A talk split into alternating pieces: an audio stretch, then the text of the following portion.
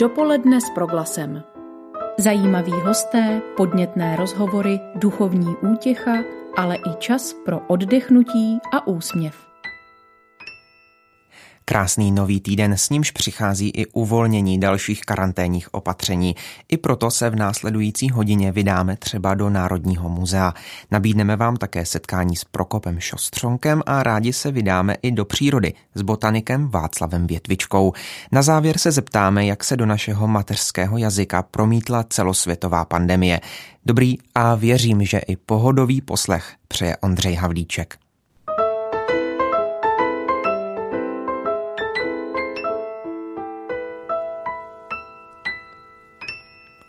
Národní muzeum v Praze patří do dlouhé řady institucí, které se díky koronavirové pandemii museli uzavřít před veřejností.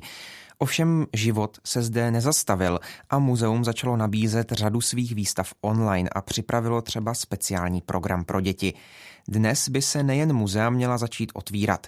O tom, čím si Národní muzeum prošlo a co ho čeká v blízké budoucnosti, si řekneme s naším hostem, kterým je generální ředitel Národního muzea Michal Lukeš. Dobrý den, pěkné dopoledne. Dobré ráno přeji. Pane řediteli, eh, když jsme spolu mluvili naposledy, tak ten rozhovor se věnoval především virtuálním prohlídkám, které eh, Národní muzeum eh, zavedlo. Jaké, jaké jsou ohlasy veřejnosti na tyto virtuální prohlídky po tom, po tom čase, kdy běží? Jak se to podařilo? Tak to je pravda, my jsme se, my jsme se bavili o virtuálních prohlídkách, protože nic jiného pro návštěvníky asi nebylo možno udělat, protože byli zavření. A co se týká těch ohlasů, mě to úplně upřímně velice pozitivně překvapilo. My jsme vlastně během těch dvou měsíců připravili eh, celkem 12 eh, virtuálních výstav, ale stále v nich pokračujeme. A jestli jsem se dobře díval do statistiky, tak je navštívilo vlastně za dva měsíce 100 tisíc návštěvníků, nebo si je prohlédlo, což je v úzovkách stejná návštěvnost, jako když jsme měli otevřeno. Samozřejmě je to trošičku něco jiného, ale překvapily nás ty pozitivní reakce a celé to, celé to velmi dobře fungovalo a budeme v tom i nadále určitě pokračovat. Tak to jsou virtuální prohlídky. Dnešním dnem, tedy 11. květnem, se ale otvírají muzea za, uh, nějak, za, za nějakých uh, opatření. Tak jakou očekáváte dnes návštěvnost a jaká jsou ta opatření, která jste připravili?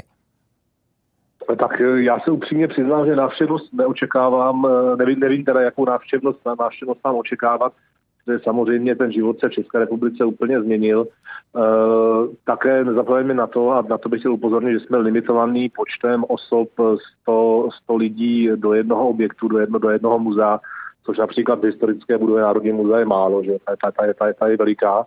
Na opatření takhle, já bych návštěvníky nechtěl úplně strašit, ty, ty opatření v podstatě kopírují Eh, to, co se děje i všade jinde a samozřejmě dodržují eh, vládní usnesení.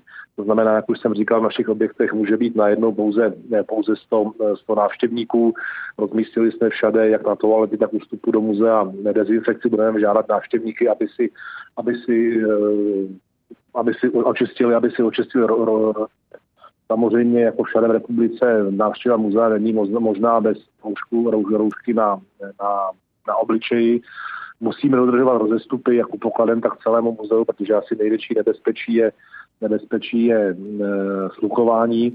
No a samozřejmě e, musí návštěvníci počítat s tím, že trošku budou omezeny ty dotykové záležitosti, ať už na exponáty nebo na, nebo na multimédia. Jinak myslím, že ta návštěva tak nějak zásadně nebude, nebude lišit. Tak to jsou ty nejpodstatnější informace pro ty, kteří by se třeba dnes rozhodli už eh, navštívit eh, okamžitě po otevření Národní muzeum. A nyní se prosím vraťme ještě zpět k tomu, co Národní muzeum všechno kromě virtuálních prohlídek za tu eh, dobu, kdy bylo zavřené, stihlo. Vy jste připravili i řadu programů pro děti. Malované muzeum, muzeohraní, učíme se s muzeem. Tak jak to děti přijali? Jak tohle bylo využíváno?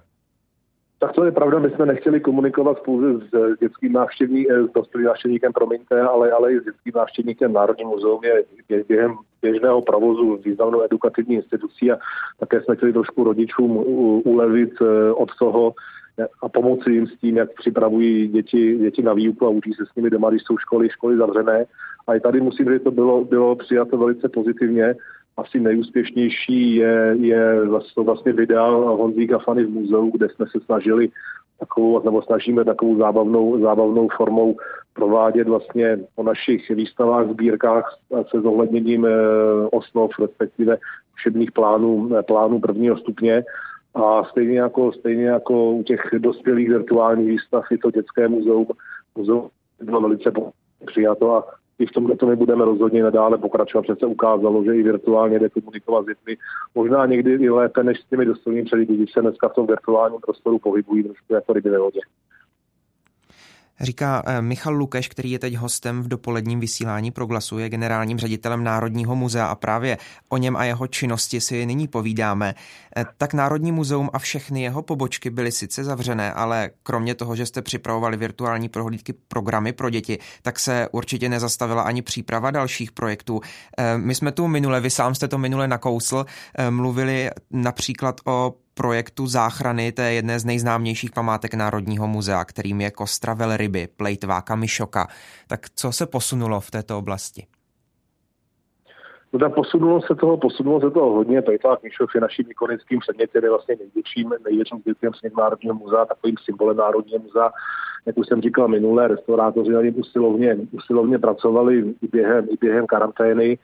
No a v podstatě jsme dokončili restaurování, restaurování jeho těla až na čelistky, které se ukázaly, že jsou v hodně špatném stavu. Ty se teď opravují a pravděpodobně k zavěšení eh, poctu velrybu bude, nebude moc dát zpátky originál, ale děláme, děláme vlastně kopii, ale návštěvník to nepozná. Pokročili jsme i vlastně v digitálním skenováním toho, toho, toho plejtváka Mišoka, protože mimo vlastně do, jeho dokumentaci následně z něho vlastně vyrobíme 3D, 3D animaci, kterou vlastně návštěvníci budou moci tu velrybu během své návštěvy muzea, muzea, muzea oživit. No a samozřejmě Plejtvák Myšok to není izolovaná akce, my intenzivně připravujeme otevření našich nových expozic, včetně přírodovědeckých a jak už jsem říkal, Plejtvák Myšok je vlastně ikonickým předmětem a vlastně takovým velkým finálem bude našich přírodovědeckých expozic. Právě ten plejtvák je jasnou ikonou e, Národního muzea. E, Dá se říct, kde se vlastně vzal ve, ve sbírkách Národního muzea? No to se samozřejmě ří, ří, říct, říct dá, ale to by na to musel dát skoro celý samostatný pořad. On vlastně v roce 1885 byl nalezen na norském pobřeží jednoho norského ostrova jako uhynulý. Plejtvák ještě musím říct, že je to holka, je to samička. No a našli ho místní rybáři, který vlastně spotřebovali maso z něho a další, další věci a zbyla kostra a tu nabídli, nabídli místním, místního muzeu, které ovšem už eh, koster těch preparátů Verypa Myšoku měl několik, tak neprojevilo zájem, ale dalo inzerát do eh, různých novin po celé Evropě, kde si to všimli v Praze bratři Fričové, z nich jeden z těch bratrů byl vlastně přednosta Zoologického národního muzea a vlastně stolní společnost, eh, která se tady v Praze scházela, mužů, kteří řešili různé věci, tak si vlastně mm, rozhodla, že uspořádá sbírku na nákup té kostry, což také vlastně uskutečnili. A díky této sbírce vlastně ryba byla převezena, převezena do Prahy a prvně byla vystavena v Náprstovém muzeu, které ještě tenkrát patřilo rodině Náprstových, protože historická budova ještě nebyla dostavěna. Tak tolik o e, ikoně e, Národního muzea Plejtvákovi e, Mišokovi. A mě zajímá na závěr, tak jak jsme teď mluvili o tom, jak se dostal do vašich sbírek právě on, tak e, jak to bude s dostáváním se do sbírek Národního muzea předmětů, které jsou spojeny třeba s koronavirovou krizí? Bude mít o ně Národní muzeum zájem? Jak vlastně vypadá vědecká práce a zhromažďování těchto věcí, jako jsou třeba roušky, štíty. Bude to teď eh, muzeum už se snažit zhromažďovat, aby to do budoucna mělo jako svědectví o té proběhlé situaci? Jestli se můžu přiznat, my jsme vlastně začali schromažďovat informace o této době automaticky, hned vlastně ta nouzová situace vypukla, protože Národní muzeum, jak říkáte, se neohlíží jenom do minulosti, ale vlastně mapuje naší dobu i pro budoucí generace a pro budoucnost. A samozřejmě takhle mimořádná situace, jako je světová pandemie koronaviru, musí být i zachycená. A když se ptáte úplně konkrétně na ty roušky, my vlastně, vlastně už hned v momentu, v momentě, kdy, kdy vlastně lidé začali nosit roušky, bylo přikázáno nosit roušky, tak jsme ty roušky začali, začali sbírat. E, prvotně takové ty nejzajímavější s nějakým příběhem, už jich máme několik desítek v našich sbírkách a dokonce chceme, chceme mm, po otevření někdy začátkem června připravit vlastně výstavu těchto zajímavých roušek eh, s příběhem historické budovy Národního muzea. I trošku jako připomenutí a memento té doby, ale říkám, nezbíráme roušky jenom jako jednorázově, ale příběhem a zároveň se tady ukázal, myslím, že zajímavý fenomén, že roušky se tak nechtěně staly i módním doplňkem. Některé jsou i celkem zajímavě designované. Takže ano, dobu koronaviru dokumentujeme a konkrétně ty roušky, roušky, ale i jiné věci vlastně sbíráme, některé vystavíme a ostatní samozřejmě popíšeme a necháme v našich sbírkách, aby lidé pochopili, co se tady vlastně v našem v 21. století dělo a jakým způsobem jsme na to reagovali. Říká Michal Lukeš, generální ředitel Národního muzea v Praze. Díky moc za váš čas pro vysílání proglasu. Mějte se hezky. Já děkuji, krásný den, nashledanou. Dopoledne s proglasem. A v dnešním dopolední s proglasem teď vítám hosta, kterého není třeba posluchačům důkladně představovat. Jedná se totiž o historicky teprve druhého arciopata Břevnovského kláštera v Praze, Prokopa Šostronka. Dobrý den. Ano, dobrý den vám i všem posluchačům. Pane arciopate, dříve než se budeme věnovat té vaší aktuální pozici a práci, tak uh, vy jste rodákem, pokud se nepletu, z českého Těšína, kde jste vyrůstal. Těší vás projevy jsou náležitosti mezi Čechy a Poláky, kdy lidé v době pandemie vyvěšovali transparenty o tom, eh, že jim druhá strana chybí?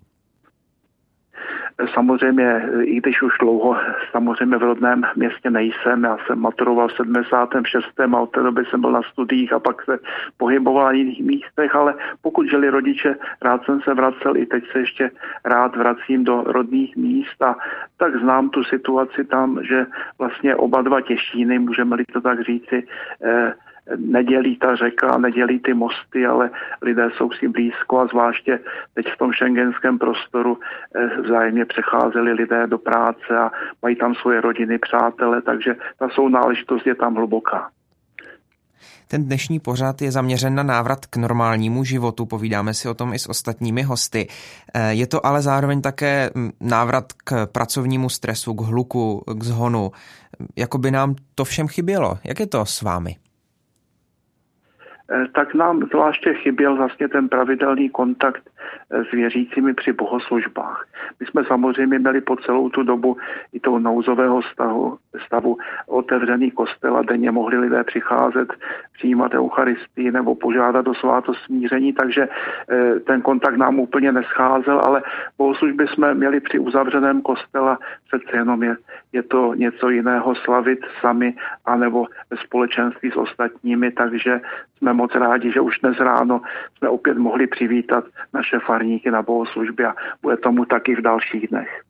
A jak to bude v dalších dnech s prohlídkami v Břevnovském klášteře? Ty se také obnovují, stejně jako bohoslužby. E, tak ty prohlídky bychom rádi obnovili, ale ještě vlastně po všech těch nařízeních vlády nemůžeme e, s nimi začít, ale plánujeme, jakmile už budeme moci být na prohlídkové trasy s našimi průvodci, tak i hned samozřejmě klášter nechceme uzavřít a naopak znovu otevřít plně pro všechny, kteří mají zájem. Je škoda, že vlastně k nám nemohou teďka školy, protože není školní vyučování a to bylo právě období květen, červen, kdy hodně přicházely školní výpravy. Mnohé naše posluchače by jistě zajímalo, zda také přežil klášterní pivovar. Eh, ten už je také eh, velmi dobře známý jako eh, něco, co patří k Břevnovskému klášteru. Tak vaříte pivo dál? tak bohu díky samozřejmě pivovar přežil, dokonce vlastně v těch nejhorších dnech i čepovali pivo přes okýnko, tak jak to bylo možné a lidé přicházeli vlastně na základě té výzvy, která běžela po různých sociálních sítích zachraňme naše pivo. To znamená to, co bylo navařeno, aby se neskazilo a jsem rád, že lidé to naše pivo mají rádi a vyhledávají ho a rádi se vracejí teďka i do okýnka k naší klášterní sípce a dneska otevřeme zahrádku, takže lidé už, už v těch minulých dnech rádi zavítali do naší klášterní zahrady a tam si udělali trošku takové volno a trošku podhalili i svoje stváře z těch roušek, protože myslím si, že už to volné nadechnutí každý potřebuje. Na proglasu teď mluvíme s arciopatem Břevnovského kláštera v Praze, Prokopem Šostřonkem. Eh, vy kromě toho, že jste arciopatem Břevnovského kláštera, tak jste také administrátorem Benediktínského kláštera v Broumově. Tam donedávna vybudovaná komunita ještě nebyla. Jak je tomu v současné době? I nadále tomu tak je, že tam komunita není, ale jsou tam dobří lidé, lajici a vlastně agentura pro rozvoj Broumovska, která vlastně tam pořádá mnohé eh, pořady, mnohé aktivity, eh, zvláště kulturní, vzdělávací, i když vlastně i ten současný stav to tam utlumil, nebylo možno vlastně se tam také v minulých dvou měsících ani ubytovat, jak vlastně i to ubytování se stalo oblíbeným u návštěvníků Broumovska, takže chceme to nějakým způsobem zase obnovit a myslím si, že i pomaličku se bude vracet život eh, do Broumova. Eh, my samozřejmě máme na starosti i polický klášter v Polici nad Metují a tam se eh, stal vlastně takovým naším stálým hostem Polický symfonický orchestr. Je to nádherné těleso mladých hudebníků, který na konci května na svatého ducha bude mít takový benefiční koncert ve prospěch Broumovského kláštera přenášený právě sociálními sítěmi, takže eh, jsme rádi, že vlastně ta aktivita a vlastně ta sounáležitost i na Broumovsku a Policku trvá i nadále a že lidé chtějí, aby klášter žil. A to umění mě bude zajímat i dál. Eh, vy jste také, pokud vím, milovníkem umění, zároveň eh, církev byla v historii a je tradičně donátor a zadavatel uměleckých zakázek. Tak eh, jak to vypadá třeba dnes v těchto klášterech, o které vy se staráte se zadáváním uměleckých zakázek? Je to tak, jak třeba v historii, že se i dnes malují nové obrazy nebo chystají nové výstavy? Jak to dnes vypadá? Eh, v současné době tomu tak není, protože eh, my nemáme kam i umístit to, co máme vlastně ve svých fondech historických, takže eh, v současné době celkem nic nového nevzniká, ale občas nějaký nový artefakt je nám věnován a pak vlastně příležitostně je někam umístěn. Vím, že máme od jednoho našeho farníka na klášterní chodbě třeba dřevěnou sochu svatého Vojtěcha a e, občas někdo nás obdaruje něčím, co máme třeba někde v prostoru naší klauzury, e, takže jsme rádi, že to umění vlastně ke klášteru patří a navíc vlastně v naší obnovené oranžerii v Převnovském klášteře je taková galerie moderního umění, kde se prezentují současní umělci a je to vlastně jejich takové vlastně možnost se prezentovat, takže aspoň takovým způsobem i to moderní a současné umění žije tady. Mě bude od vás zajímat eh, nyní ještě eh, jedno téma. Vy jste v mediálním světě eh, čím dál známější duchovní osobností po boku třeba Tomáše Halíka, Marka Orkaváchy a dalších, kteří jste, hm, jsou nejznámější z té církevní, církevní oblasti. Jak se v tomto světě cítíte? Poznávají vás třeba lidé na ulici? Eh, tak samozřejmě poznávají a eh, dlouhá léta jsem spolupracoval také s Českým rozhlasem a do posud na požádání také vlastně vstupují do některých pořadů a dlouhá léta jsem třeba moderoval Dobrá rána na eh, stanici Český rozhlas 2 Praha, tenkrát ještě jak se nazývala. Takže já to beru tak, že je dobré, když vlastně i duchovní promluví v těch, můžeme-li to říci, tak světských médiích, abychom vlastně, eh, řekněme, takovým civilním jazykem přiblížili to, čím žijeme jako věří. Slouží tato vaše role, eh, nebo vnímáte ji i třeba v, té, v této době koronavirové jako nějakou speciální výhodu, že právě máte možnost eh, promluvit k lidem, třeba je povzbudit nebo říci něco, co vnímáte jako důležité? Já myslím, že to je moc dobré, protože si myslím, že nebo aspoň tak, jak jsem spatřoval ten svůj úkol, eh, vlastně takové lidi vlastně tím eh, vstupem do médií nejenom poučit, ale také povzbudit a pohladit, protože myslím si, že to naději a to povzbuzení moc lidé potřebují, zvláště v takových těžkých obdobích, jako je toto, ale i v obdobích jiných, protože o naději se moc málo mluví a je to škoda a myslím si, že křesťanská naděje, ta naše naděje má co říci všem lidem dobré vůle. Jsem rád, že o tom mluvíte. U lidí, kteří jiným dávají povzbuzení a naději, mě vždycky zajímá, kde e, ji berou oni sami. Kde berete povzbuzení vy? E, tak samozřejmě, že v božím slově, které se nějakým způsobem vždycky snaží nás povzbudit. Někdo moudrý spočítal, že v písmu svatém je asi 365 výzev, které se různým způsobem dali, dali sformulovat jako nebojte se. Je to možná proto, abychom každý den tuto výzvu přijali a byli tím povzbuzení, že jak to vždycky zdůrazňuje lidem, pán Bůh nám nesliboval, že se nám bude vždycky dařit dobře.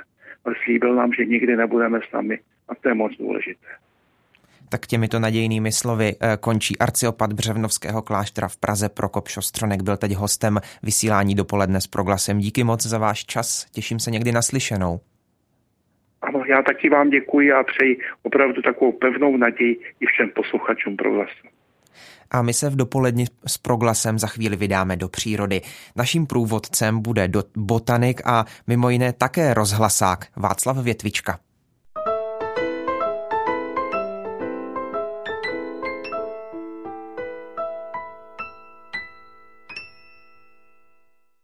Stále posloucháte dopoledne s proglasem. Avizovaný host, eh, pan Větvička, bohužel nebude nyní naším hostem. Nepodařilo se nám zatím navázat spojení, budeme se o to nicméně pokoušet dál. Eh, Máme ale v zásobě dalšího hosta, který tedy měl být až na konci pořadu. O to raději eh, ho vítáme ve vysílání už teď. Termín koronavirus dnes eh, slovy jazykovědce skloňujeme ve všech pádech. Možná jste i vy zaznamenali, jak se do naší řeči vkrádají nová slova začínající na kovy či korona. Jsou jich stovky. Známe bezpočet slovních hříček, slyšeli jsme o koronténě, koronapanice nebo o koronáčelníkovi či covidném. Tyto jazykové tvary zase rychle zmizí, ale momentálně živě reagují na aktuální situaci a občas dokáží pobavit a vyvolat úsměv na tváři. No a o češtině v době pandemie a nejen o ní budeme právě teď hovořit s naším tedy dalším hostem z Ústavu pro jazyk Český Akademie věd České republiky. Přijala naše pozvání doktorka Markéta Pravdová. Dobrý den, zdravím vás po telefonu. Dobrý den, také zdravím. Paní doktorko, eh, koronavirová pandemie obohacuje alespoň na čas naši slovní zásobu. Jak zpracovávají jazykovědci tento nový materiál? V Ústavu pro jazyk České akademie věd zpracovávají slovní zásobu kolegové a kolegyně z oddělení současné lexikologie a lexikografie. A tím samozřejmě reagovat na situaci do připravovaného akademického slovníku současné češtiny zpracovali slova, se kterými se v důsledku nastané situace setkáváme častěji než dříve, například koronavirus, COVID-19, pandemie nebo smrtnost. Ale já bych ještě vedle toho ráda zmínila jeden nelingvistický počin, ten je velmi populární a týká se nových slov v češtině. A to je internetový slovník Čeština 2.0 který vytvářejí sami uživatelé internetu a najdeme v něm přesně slova, která jste vy vlastně uváděl, například koronténa a koroška pro takzvanou karanténu, nebo koronáč a kovídek jako označení pro koronavirus. Podobná slova jazykovědci zatím pouze sledují, evidují a komentují. Tak ta nově vznikající slova, o kterých tu mluvíme, mají často velmi humorný podtext. Eh, Mm, je podle vás důvodem k jejich existenci snaha obrnit se proti špatným zprávám? To rozhodně ano.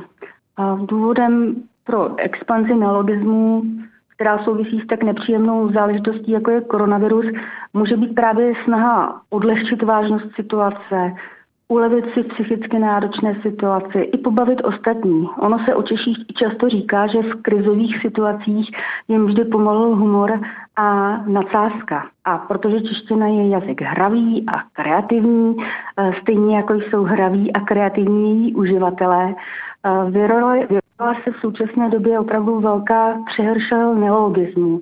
Ale těžko říci, jestli se tyto neologismy dostanou nebo stanou trvalou součástí slovní uh, zásoby, protože často jde o takzvané okazionalismy. Vznikají ad hoc, ve snaze spíše pobavit a většina z nich po odeznění nákazy patrně časem zapadne. Zajímá mě, tak toto funguje pouze v českém jazyce, nebo jsou eh, třeba ostatní národy také takhle aktivní a vytvářejí si nová slova? Eh, určitě vytvářejí. Jazyk je živý organismus, eh, reaguje citlivě na jakoukoliv změnu a změny v aktuálním společenském dění, nové události, výjimečné situace mají vždycky velký vliv na jazyk, pokud je to živý jazyk. V případě češtiny, jak vidíme, zvláště na oblast slovní zásoby, ale i v jiných jazycích. Co třeba v češtině to slovo rouška? Jaký je vlastně jeho původ? Původ slova rouška souvisí se staročeským slovem růcho, nebo též v ženském rodě růcha. A to pochází z praslovanštiny, znamená oděv. A rouška je vlastně zdrobnělina od slova růcha. Pro srovnání můžeme uvést i slovenský výraz pro roušku růžko. Slovenština to má ve středním rodě. A označujeme tak závoj nebo pokrývku z jemné tkaniny k zahalení hlavy nebo obličeje. A v souvislosti právě s koronavirovou pandemí se objevily i neologizmy jako například rouškomat, automat na roušky a roušičky, ženy, které šijí roušky, anebo rouška ušitá od maminky dostala podobné označení mateří rouška tak to je opravdu hezká, eh, hezká česká tvořivost. Markéta Pravdová eh, z Ústavu pro jazyk České akademie věd České republiky je právě teď hostem dopoledního vysílání Proglasu a bude i v následujících minutách. Eh, v dějinách češtiny to rozhodně není poprvé, kdy jsme na zcela nečekanou situaci zareagovali tak inovativně. Eh, já třeba, a myslím, že mnozí si ze školy pamatujeme třeba eh, národní obrození a to slovo nosočistoplena, která byla v těch učebnicích. Tak jaká je další, jaká další historická období v českých dějinách se dají označit za ta nejplodnější pro vývoj nových slov v češtině? Vždycky, když se děje ve společnosti něco závažného, nějaká mimořádná událost, mimořádná situace či období, eh, přináší to spoustu nových slov. A mě napadá v souvislosti s tou naší současnou epidemií eh, taková historická paralela ze 14. století. A ve 14. století zasáhla Evropu morová rána, takzvaná černá smrt. A v literárních památkách z tehdejší doby se začalo objevovat vedle již existujícího domácího slova mor nové synonymní slovo a to slovo šelma. A to slovo šelma bylo do staré češtiny převzato z německého slova šelm, což v češtině znamenalo mor, nebo taky mrtvola, zdechlina a taky derebák, hlump. A vlastně teprve v nové češtině slovem šelma pojmenováváme především zdravého savce. Ale ten původní význam nebo původní mm, možnost, jak se sem to slovo dostalo, byla právě přes tu Němčinu a přes mor. Hm, u té koronavirové nákazy nebyla snaha vytvořit nějaké slovo, které by pocházelo tedy z češtiny, nebo třeba pocházelo i z jiného jazyka, ale bylo, bylo to paralelou k tomu uh, slovu uh, covid nebo korona. Takové snahy jste nezaznamenali? Tak ona eh, vlastně pro nás je eh, samotné slovo COVID-19 nové. A to je nové napříč všemi generacemi. Ale jinak se vytváří ta nová slova spontánně a většinou právě z té počáteční části korona, případně koro. A ta lidová tvořivost se opravdu s tím hraje, takže jsou pak vznikají různé koronakrize, korona panika, korona deprese, nebo člověk, který je nakažen koronavirem, se někdy žertem označuje za koronovaný, nebo také covidní, také koronoš, koroš, korouš, kovoš, covidák a tak dále. A na koronavirus se hledá koronavakcína. Ale máme právě tady i vliv cizích jazyků, eh, samozřejmě zvláště angličtiny. Eh, například pro denní zpravodajství o koronaviru existuje výraz Coronews nebo Corona News. A mohli bychom přidat i Corona Time, tedy čas koronavirové epidemie, anebo taky Corona Boom, tedy baby boom, který nás údajně čeká, až tyto takzvané korodovolené skončí. Rozumím tomu. Eh, zajímá mě, když už jsme mluvili o těch jazycích eh, obecně, čeština z jakého jazyka cizího nejvíce čerpá? Je to třeba ta Němčina, která nám byla vždy tak blízko, tedy jak z německé, tak z rakouské strany, nebo je to nějaký jiný jazyk, odkud nej, nejvíce přejímáme slova? No, tak určitě uh, nejvíce slov máme přijatých uh, z Němčiny, latiny, řečtiny, v současné době z angličtiny, ale v minulosti jsme sahali uh, samozřejmě i po jiných jazycích, například Po italštině zde máme hodně pojmů z oblasti hudby a gastronomie, dále třeba z francouzštiny, tam jsme přijali hodně slov z oblasti módy. Neměli bychom zapomínat ani na slovanské jazyky, například na ruštinu a polštinu. A čeština také přijímá slova z exotických jazyků, takže například z arabštiny máme alkohol, kávu, trafiku, z turečtiny máme převzatý jogurt, klobouk, z hindštiny džungle, yoga, no a z japonštiny máme třeba slovo čaj. Tak to je eh, dnes opravdu eh, s vámi rozhovor minuty plné nových slov a nového poznání pro mě. Ve vysílání Proglasu si teď povídáme s jazykovědkyní Markétou Pravdovou z Akademie věd České republiky. Eh, jaký vliv má na životnost jazyka naše vizuální přesycenost? Protože my dnes komunikujeme prostřednictvím krátkých zpráv, na sociálních sítích často hm, zkracujeme nebo popisujeme třeba jen pomocí obrázků. Budeme spolu do budoucna mluvit tolik, jako to bylo jako jsme na to byli zvyklí v historii, nebo se přesouváme spíš eh, k nějaké vizuálnější komunikaci? Eh, já bych tu vizuální komunikaci brala spíš jako nějaké doplnění, nějakou nastavu. Ono se říká obrázek je za tisíc slov, a, ale jsem přesvědčená, že mluvit i psát určitě budeme ten svět náš kráčí dopředu, globalizace mění životní styl, zastarání výraziva je doprovodným jevem zrychlujícího se života. Ve které oblasti lidského konání slovní zásoba dnes nejrychleji stárne? Zastarávají ty výrazy, které už se nepoužívají, protože už je člověk při svých činnostech nepotřebuje. Podívejme se třeba na slova z oblasti zemědělství, kde se způsob práce velmi změnil, zmodernizoval a s některými nástroji už se vůbec nesetkáte. Zastarávání slov ovšem postihuje i oblast e, moderních technologií, například slova magnetofonu nebo kazeta, nebo dokonce i disketa. Nepoužíváme je a tudíž zastarávají.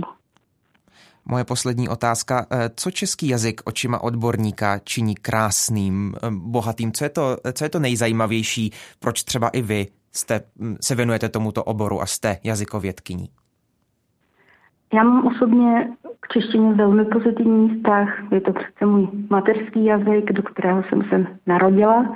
A čeština je bohatá co do výraziva, stejně jako její uživatelé, hravá, kreativní, je to živoucí organismus, který se dokáže vypořádat vůči cizím vlivům. Vezměte si, co čeština všechno přejme, hned si to počeští.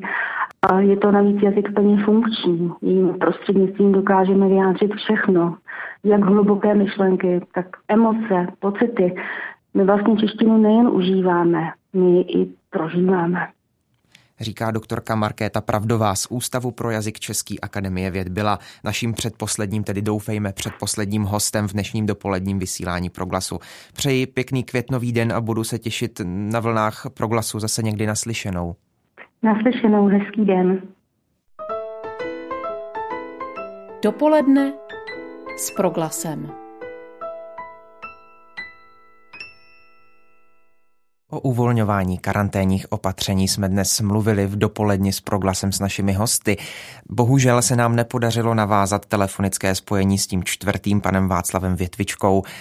Proto také už nyní se od mikrofonu Radia Proglas loučí a za všechny kolegy, kteří se podíleli na přípravě dnešního pořadu, děkuje za pozornost Ondřej Havlíček. Dopoledne s proglasem. Každý všední den mezi devátou a desátou jsme v tom s vámi už 25 let.